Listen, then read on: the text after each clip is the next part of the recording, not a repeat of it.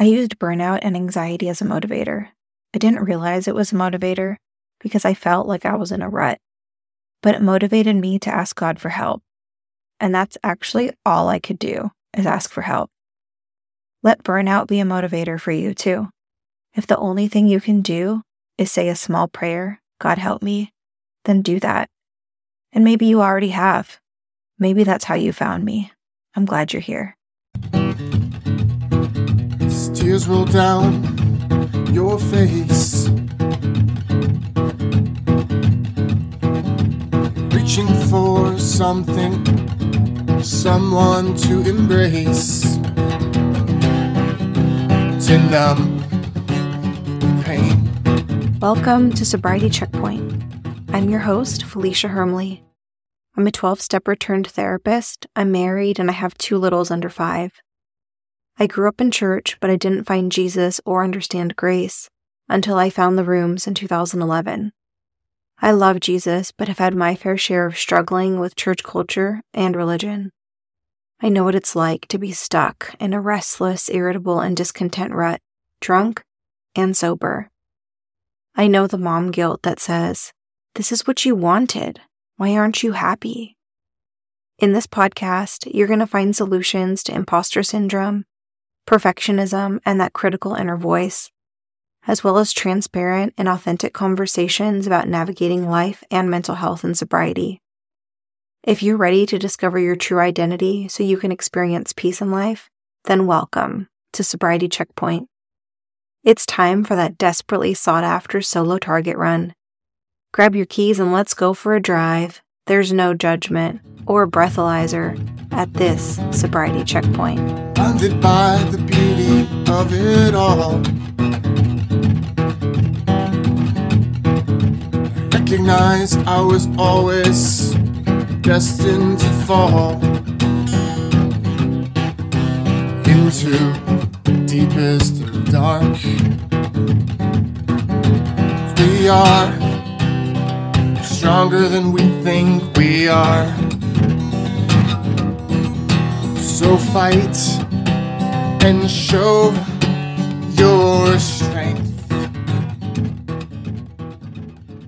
Life is full of transitions. Change just keeps happening. Nothing stays the same. This is a really great thing to remember when things are hard. And it's really a good thing to remember when things are going really well, too. When things are going really well, to be able to stay in the moment, recognize gratitude, and even during the hard times, being able to stay stay grateful. Stay grateful that the hard times won't last forever, that things will always change if you work towards doing something different. One of the things that seems to be a pattern is that there needs to be, at times, enough pain to decide to make changes, enough pain and enough desperation.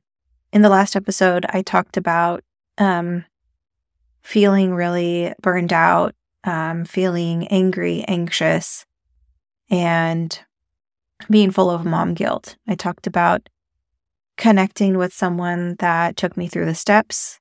And something that was interesting about going through this process, you know, having this desperation, needing something to change, and then building this relationship with with someone that was amazing, was lovely, um, and someone that had, you know, different, you know, different faith than me, is that, you know, I thought that I was going into this for a solution I thought I was going into this for um, emotional sobriety, for some relief. And the cool thing is, is that through this process, um, God taught me some lessons. He taught me some lessons about about people, about others being, um, you know, His creation. No matter what, like no matter what the differences are, you know, we're we're all created in His image. I mentioned that in the last at the end of the last episode, and it's just really cool that you know I went into this wanting one thing and then ending up getting lessons that I wasn't expecting. And this was something that really helped with my emotional sobriety for um, a good amount of time. And then the pandemic hit.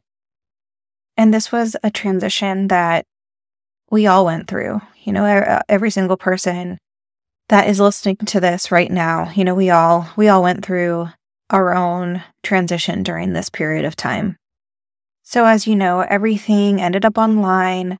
So many people ended up working from home. I sort of had a hybrid model where I was in person and working at home. But my in person time, you know, in, in the clinic that I was working at, even though I was going in person, there really weren't very many patients coming in person. So it was still pretty lonely, pretty isolating, pretty tiring, exhausting, just because there was no like exciting interactions with with other people. So for me this was the perfect breeding ground for depression. And during during this year I joined the group of people who became parents to babies that could wear a onesie that said my parents didn't keep social distancing. Um so it's 2020 I'm depressed. Now I'm pregnant again. And I'm nervous about my anxiety being worse with two kids.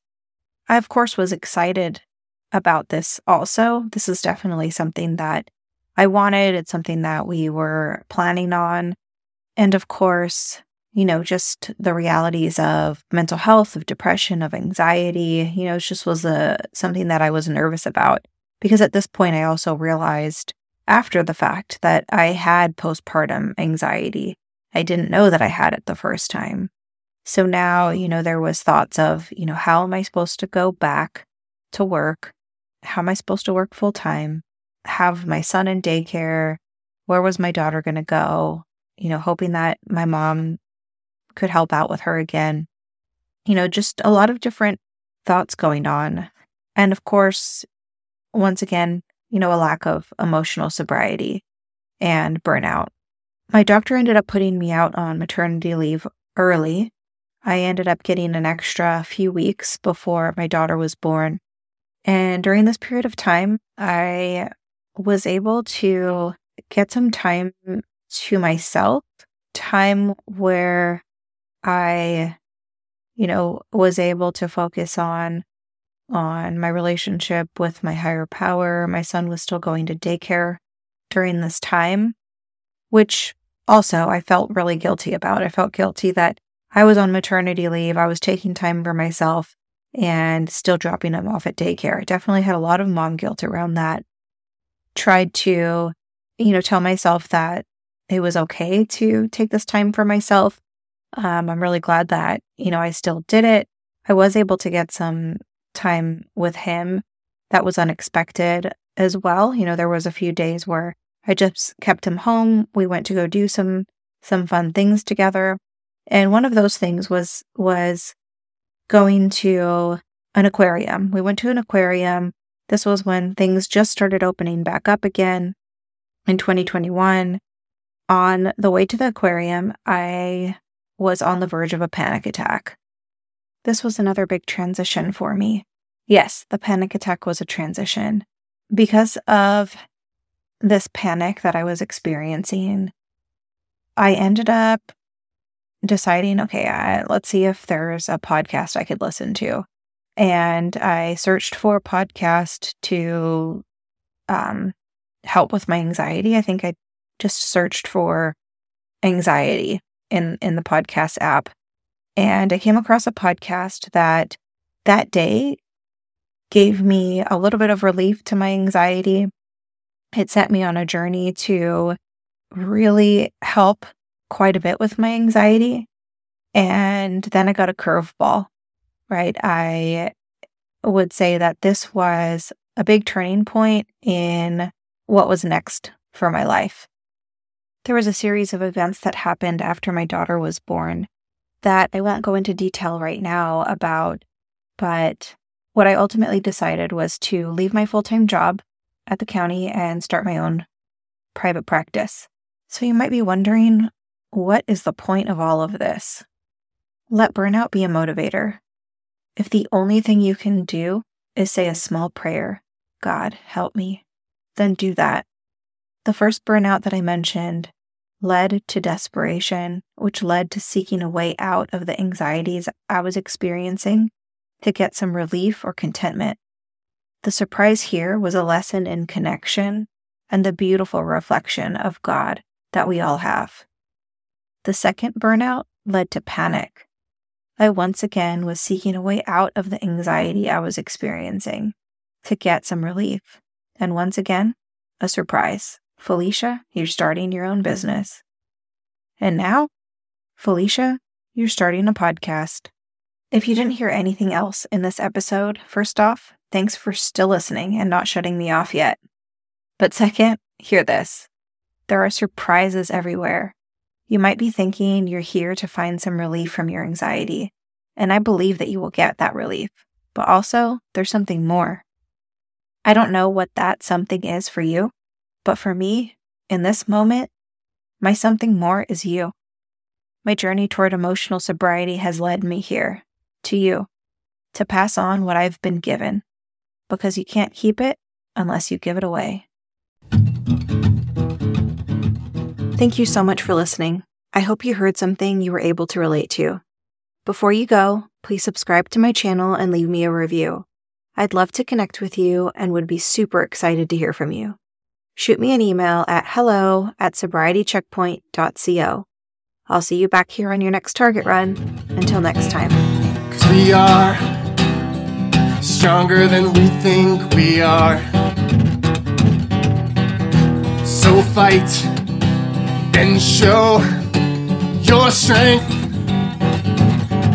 Good grace from our God. Good grace from our God. Good grace from our God. Oh, good grace from our God.